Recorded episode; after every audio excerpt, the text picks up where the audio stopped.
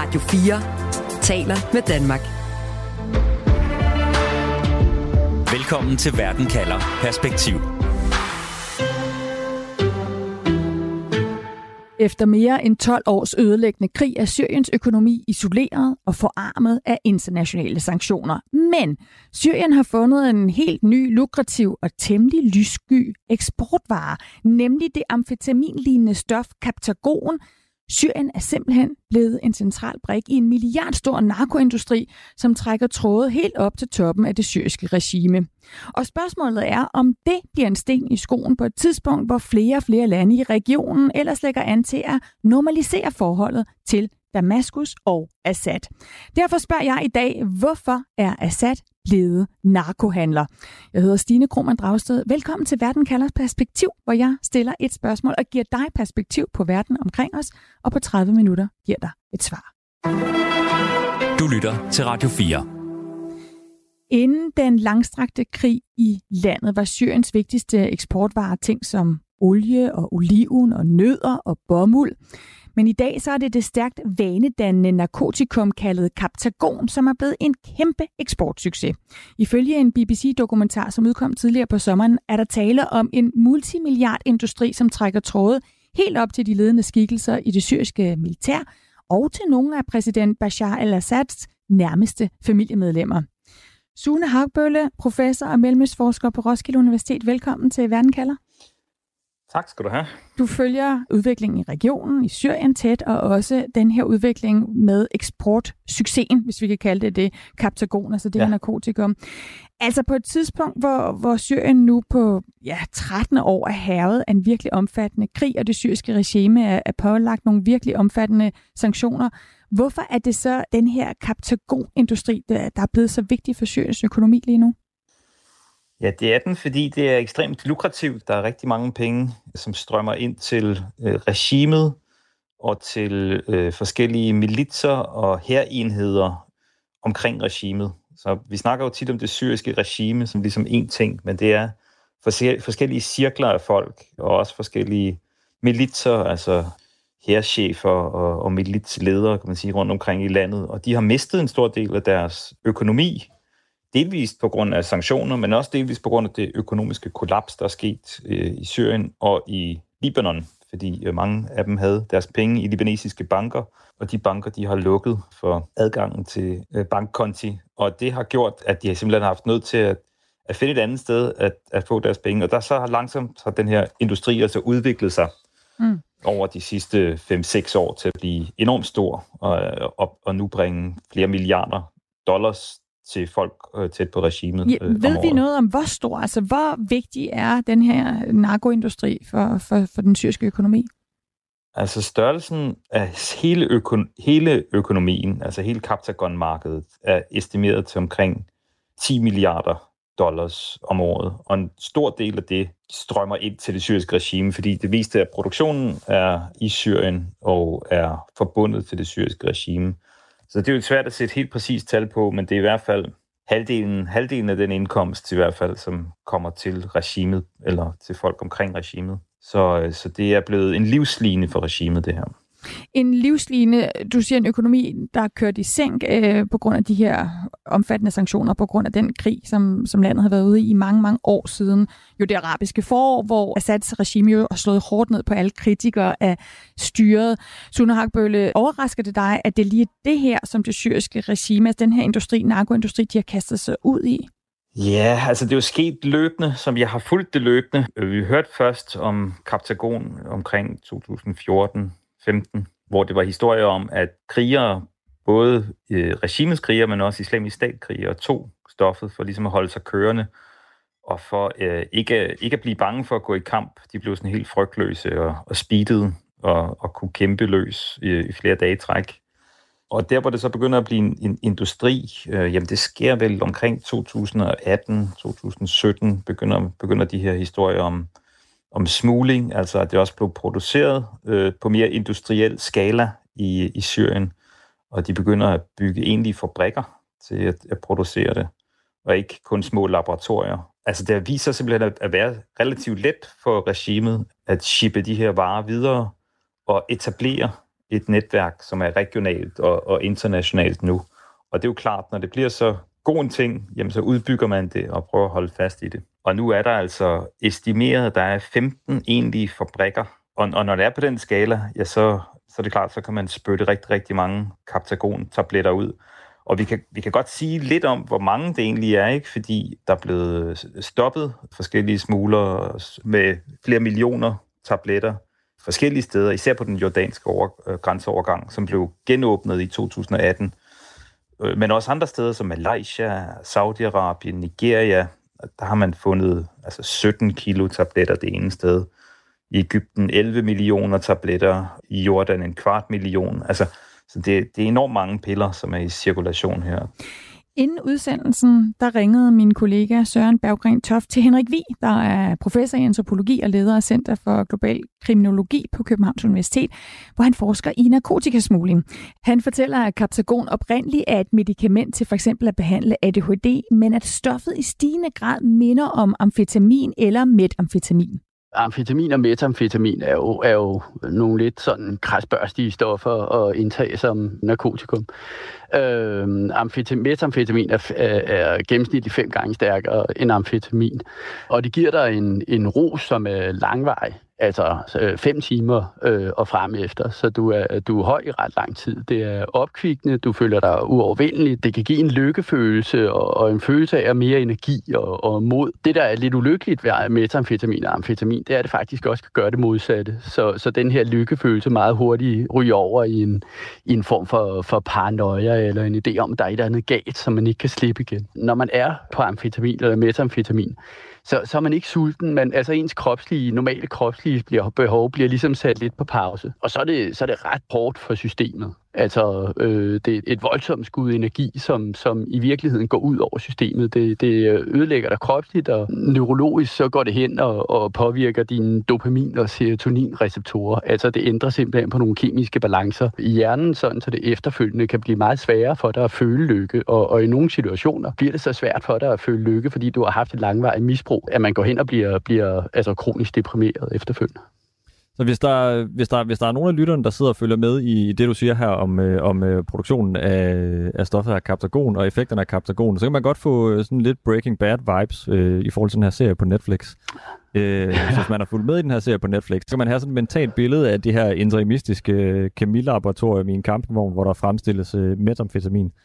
Er det sådan, det foregår i Syrien? Jamen i virkeligheden ja. Altså, så man kan sige, det er bare i langt større skala. Øh, metamfetamin og amfetamin er nogle interessante kemikalier, fordi der er i virkeligheden ikke noget af det, der bliver, som er en del af, øh, indgår i, i, i produktionen af metamfetamin, som ikke er, er altså, utrolig skadelig. Så hovedbestanddelen er efedrin eller pseudoefedrin. Og så bliver det så blandet, eller koks, som det hedder, med en, med en hel stribe andre kemikalier, som alle sammen er, er sygt giftige, hvis man skal sige det på, på nu dansk. Og resultatet af det er så en, en pille, som som øh, øh, bliver solgt som kaptagon øh, og eksporteret som kaptagon, som man både kan, man kan øh, spise den, man kan blande den op i vand, man kan injicere den, man kan øh, ryge den, man kan snifte den er meget øh, omstillingsparat, som man siger på, øh, på jobmarkedet. Ja, det er simpelthen omstillingsparat, ja. Hvor, hvorfor, hvorfor er det lige præcis det her stof, det syriske regime kaster sig over? Jamen, altså for det første, når man kigger på sådan noget øh, øh, storskala, øh, narkotikaproduktion og så videre, så, så i virkeligheden er det efterspørgsel og behov. Øh, så, så der har været en efterspørgsel på metamfetamin og amfetamin i, i øh, øh, store dele af, af den arabiske verden i virkeligheden. Øh, så så altså, når, man, når man ser på, hvorfor laver de det nu, så er det fordi, at i golfstaterne for eksempel, var der en efterspørgsel på, på kaptagon, på amfetamin og metamfetamin økonomien. Så det var nemt at komme af med, det var, det var nemt at lave, det er nemt at komme af med, og, og, og det genererer et kæmpestort overskud. Syrien er så i en lidt anden situation, fordi det kommer jo også ud fra en, en langvarig krigssituation. Øhm, og amfetamin og metamfetamin har sådan en krigshistorik i, i, i virkeligheden, som går helt tilbage til, til 2. verdenskrig, hvor tyske tropper efter sine var, var på amfetamin, når de kæmpede på fronten. For nyligt i forhold til, til Syrien og Levanten, så, så snakkede man meget om, at ISIS-krigerne, altså jihadisterne i, mm. i øh, øh, Mellemøsten, også brugte kaptagon, øh, amfetamin, som det er, når de skulle kæmpe på fronten. Så man, man kaldte det i virkeligheden sådan noget, øh, på engelsk kaldte man det jihadi øh, øh, amf. Og der viser det sig nu, at, at det syriske regime simpelthen har, har set en mulighed for at tjene hurtige penge på, på et, et, et, øh, et narkotikum, der er let at fabrikere, der er billigt at fabrikere, og hvor, hvor profitten er stor. Så det, det er især noget, der er blevet brugt af, af jihadister i, øh, i den her region. Det er også noget, der begynder at blive brugt som et, øh, et partystof, især i, øh, i golfen. Det er også noget, man begynder at se en lille smule af i Europa. Hvor meget begynder vi at se det her? Og der, hvor jeg er på vej hen, det er selvfølgelig, om det også er et stof, vi kommer til at se i Danmark. Altså ja, øh, så vidt jeg er orienteret, så har man allerede fundet lidt af det i Danmark, men det er meget lidt heroppe. Øh, så det er ikke noget, vi skal gå og være umiddelbart nervøse for herhjemme. Øh, der er masser af øh, amfetamin, og der er også en del metamfetamin i Danmark, men, men man har fået meget lidt, øh, fundet meget lidt kaptagon. Selve pillen er, som øh, link øh, tilbage til dens øh, mellemøstlige oprindelse, selve pillen har sådan en, en to halvmåneder på sig, så den er ret let genkendelig. Man øh, er begyndt at se øh, at der har været store beslaglæggelser øh, af kaptagon i tyrkiske, syr, tyrkiske havne, hedder det. Og man er begyndt at se det i øh, italienske havne også. Og så er der øh, indikationer, der er rygter og, og en smule øh, intel, øh, som viser, at det er på vej op af, af Balkan-korridoren, altså den smuglerrute, der går op igennem det tidligere Jugoslavien og ind i Europa den vej.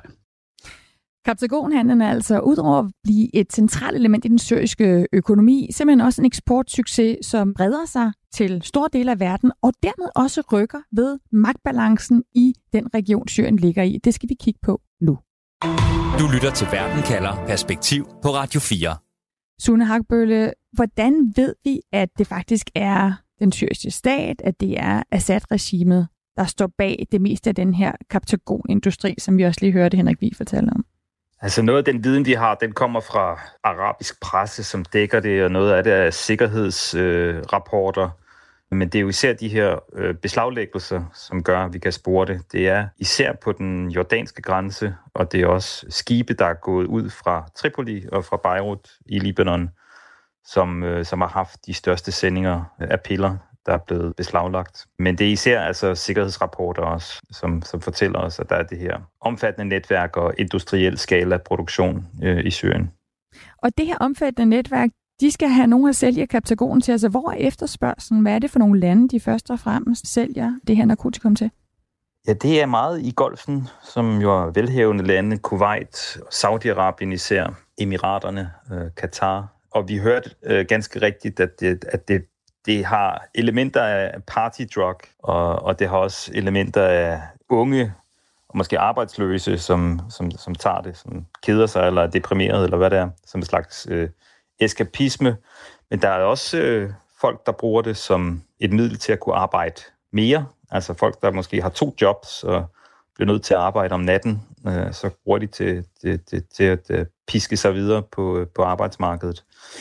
Øhm, og det er, altså det er noget, de, de arabiske medier er meget interesseret i, så det har været dækket ret bredt. Og, og det, det er der, jeg har fulgt det. Øh, og der er også historier altså, om, om, hvordan det er blevet en integreret del af, af arbejdsmarkedet. Det er sådan et sted som Saudi-Arabien, og... hvor folk bruger det til at øge deres produktivitet simpelthen. Ja, og hvad er reaktionen på det i for eksempel Saudi-Arabien på, at man har en strøm af kaptagon, det her narkotikum, der kommer ind, men også folk, der så bliver afhængige af det for at kunne arbejde Altså, der er udbredt bekymring, øhm, selvfølgelig, og man prøver at øh, stoppe transporten af det, og, og salget af det, der er dødsstraf for at øh, sælge øh, narkotiske stoffer generelt.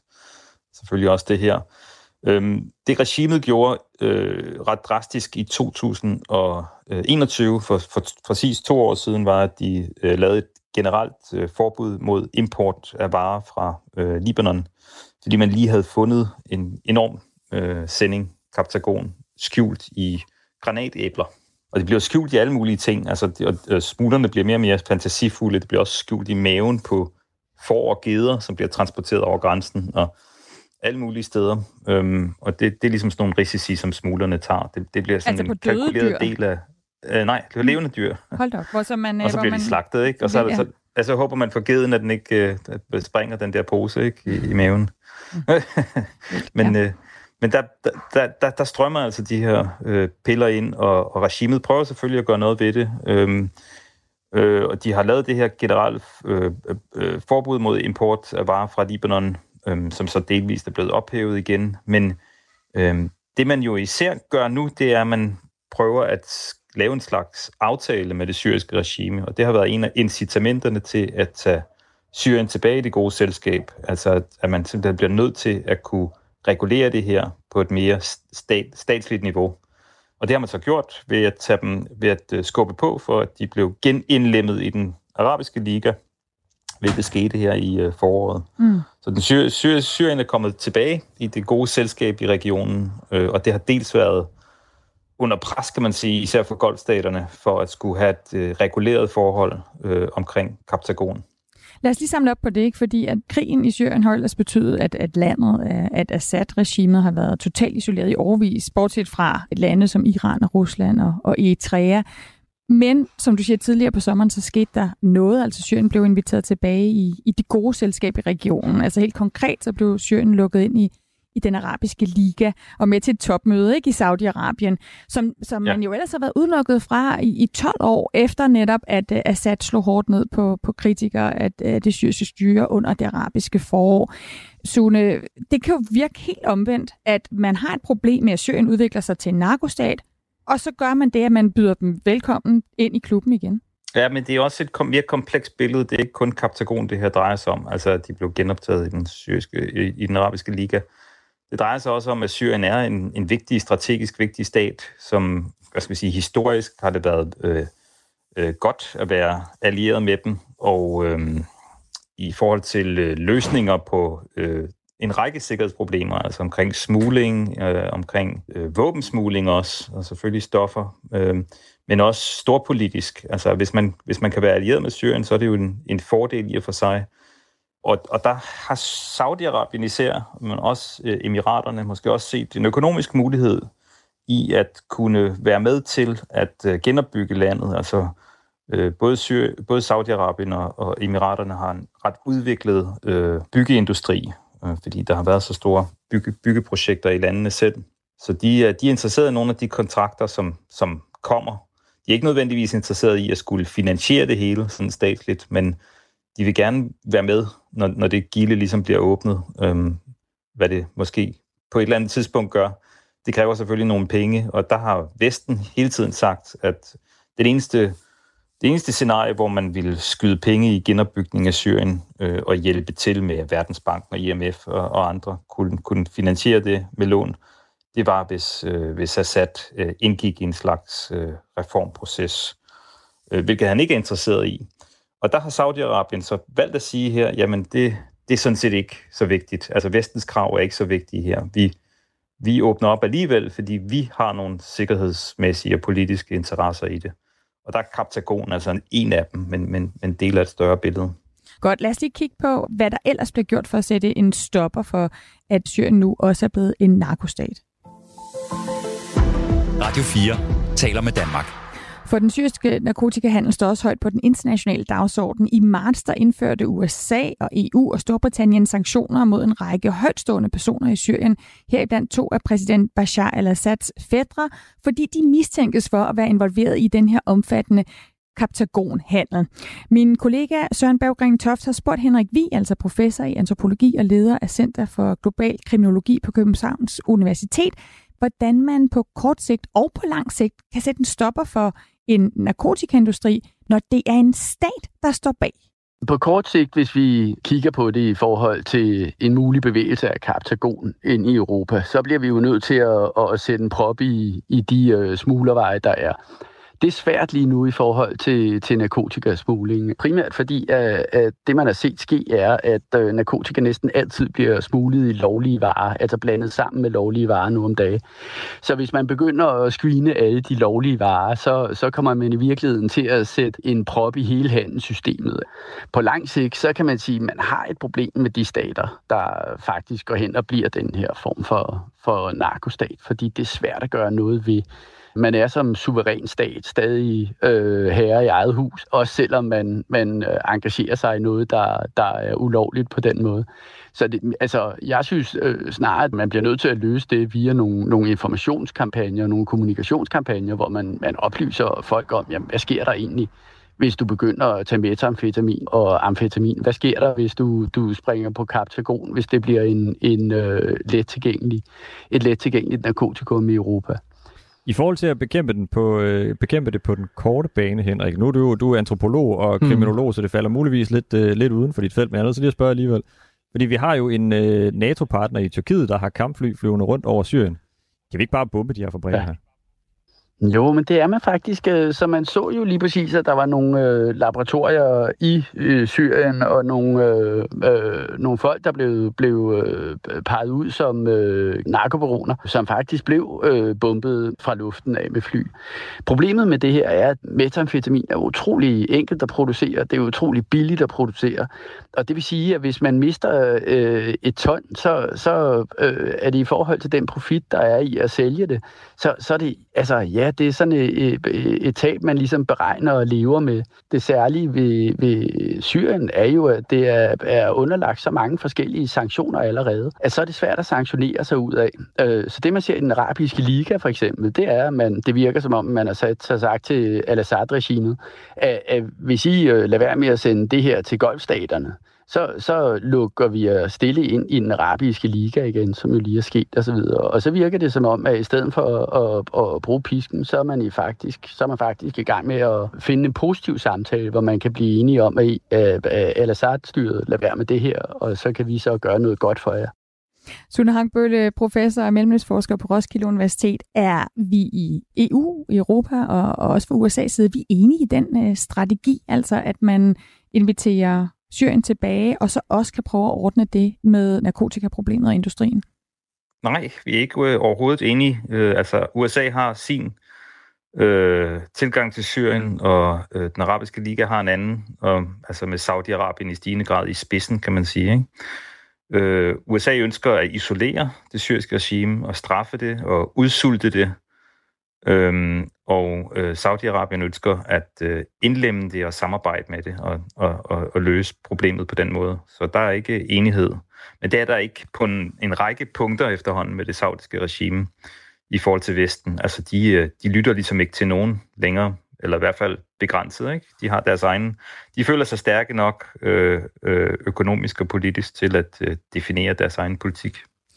Hvis vi bare lige tager, går ned den vej, som USA så for eksempel gerne vil have, altså hvis man nu fik sat en prop i den ja. her industri, ville Assad-regimet så kunne overleve?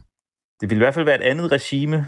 Det vil øh, altså blive presset mere fra de forskellige militser, herledere og grupperinger, som, øh, som det støtter, og som støtter det. Øh, altså vi, vi snakker jo hele tiden om russisk og iransk militærhjælp som afgørende for regimet. Men regimet er jo også altså en stat, øh, og, og dermed skal jeg sige, øh, ansvarlig for øh, folkets ved og vel. Og, og på det plan, der, øh, der bliver det svært, tror jeg, øh, hvis, hvis øh, vi forestiller os en verden, hvor der slet ikke var kaptagonindustrien, så ville det være svært at have økonomisk basis for at, at, at have en, en fungerende stat. Altså, man kan så diskutere, hvor velfungerende staten er der øh, øh, i Syrien, øh, og hvor meget stat der er, men der er noget i hvert fald. Og jeg tror, uden, uden de her milliarder, jamen, der ville det være, være meget svært at forestille sig. Så hvilken tilgang til landet ser ud til at tage overhånd lige nu? Øh, Saudi-Arabien, hvor man siger, at Syrien er for vigtig, at vi bliver nødt til at tale og forhandle, eller øh, USA og EU, der siger, nej, vi skal skrue bissen på og se, om vi kan få øh, Assad og regimet væk fra magten i det her land? Det, det er de to visioner, der, der konkurrerer. Jeg tror, øh, at den regionale er mere afgørende. Altså, det er svært for, for USA øh, ligesom på, på lang distance at, øh, at sanktionere sig øh, ud, ud af problemet. De har brug for deres regionale partnere for at øh, for, for, for at få deres politik til at lykkes. Så jeg tror egentlig nok, øh, at jeg vil, jeg vil øh, sætte mine penge på, at den, øh, den saudiarabiske politik kommer til at være den, der er dominerende i forhold til Syrien. Okay, øh, vi er nået til øh, en konklusion på dagens spørgsmål. Du lytter til Radio 4. For på trods af, at Syrien er blevet en central brik i en milliardstor narkotikaindustri, så er Syrien og Assad altså på vej tilbage i det gode selskab, i hvert fald i regionen. Og derfor så kunne jeg godt tænke mig at få din konklusion på det spørgsmål, jeg stiller i programmet i dag, Sune Hagbølle. Hvorfor er Assad blevet narkohandler? Ja, det er han blevet tvunget til, fordi at den syriske økonomi er kollapset, øh, og øh, han, øh, han har nok vendet sig så meget til det og er blevet så afhængig af det, selv afhængig af de penge, at, øh, at det bliver svært for ham at, øh, at eksistere uden det, faktisk. Mm. Og kan det vise sig også at blive en vej ind igen til et normaliseret forhold, fordi der er endnu en grund til at tale med Assad for de lande, der omgiver ham? Ja, det lader til at være det, der sker, øh, og, øh, og den proces er allerede gået i gang, vil jeg sige. Men der er jo stadigvæk det øh, andet øh, element i det, at, øh, at de vestlige lande øh, modsætter sig den politik, og det, det betyder stadigvæk også noget øh, i regionen, og måske også for øh, de, øh, de, de golf-arabiske lande. Så vil sige, det sidste ord er ikke sagt, men det ser ud til, at, øh, at, at det er en succesfuld øh, politik for Assad indtil videre simpelthen øh, også at være blevet øh, narkohandler og, og ja. nu lede en narkostat. Tusind tak for den øh, vurdering, Sune Hagbølle. Ja, selv tak. Altså professor og mellemøstforsker på Roskilde Universitet. Programmet i dag var tilrettelagt af Søren Berggren Toft og af mig, Stine Krohmann Dragsted. Og uanset hvad der sker, så kan du få svar på et afgørende spørgsmål lige her i Verden kalder med mig, Stine Krohmann Dragsted. Det er mandag og torsdag, du kan lytte til programmet live. Først en halv time om en aktuel sag i Verden kalder, og så 30 minutters Verden kalder perspektiv, hvor jeg altså sætter et spørgsmål om verden ind i en større sammenhæng og giver dig svar. Du kan selvfølgelig altid lytte til Verden kalder på podcast, når du har lyttet. Du har lyttet til en podcast fra Radio 4. Find flere episoder i vores app, eller der, hvor du lytter til podcast.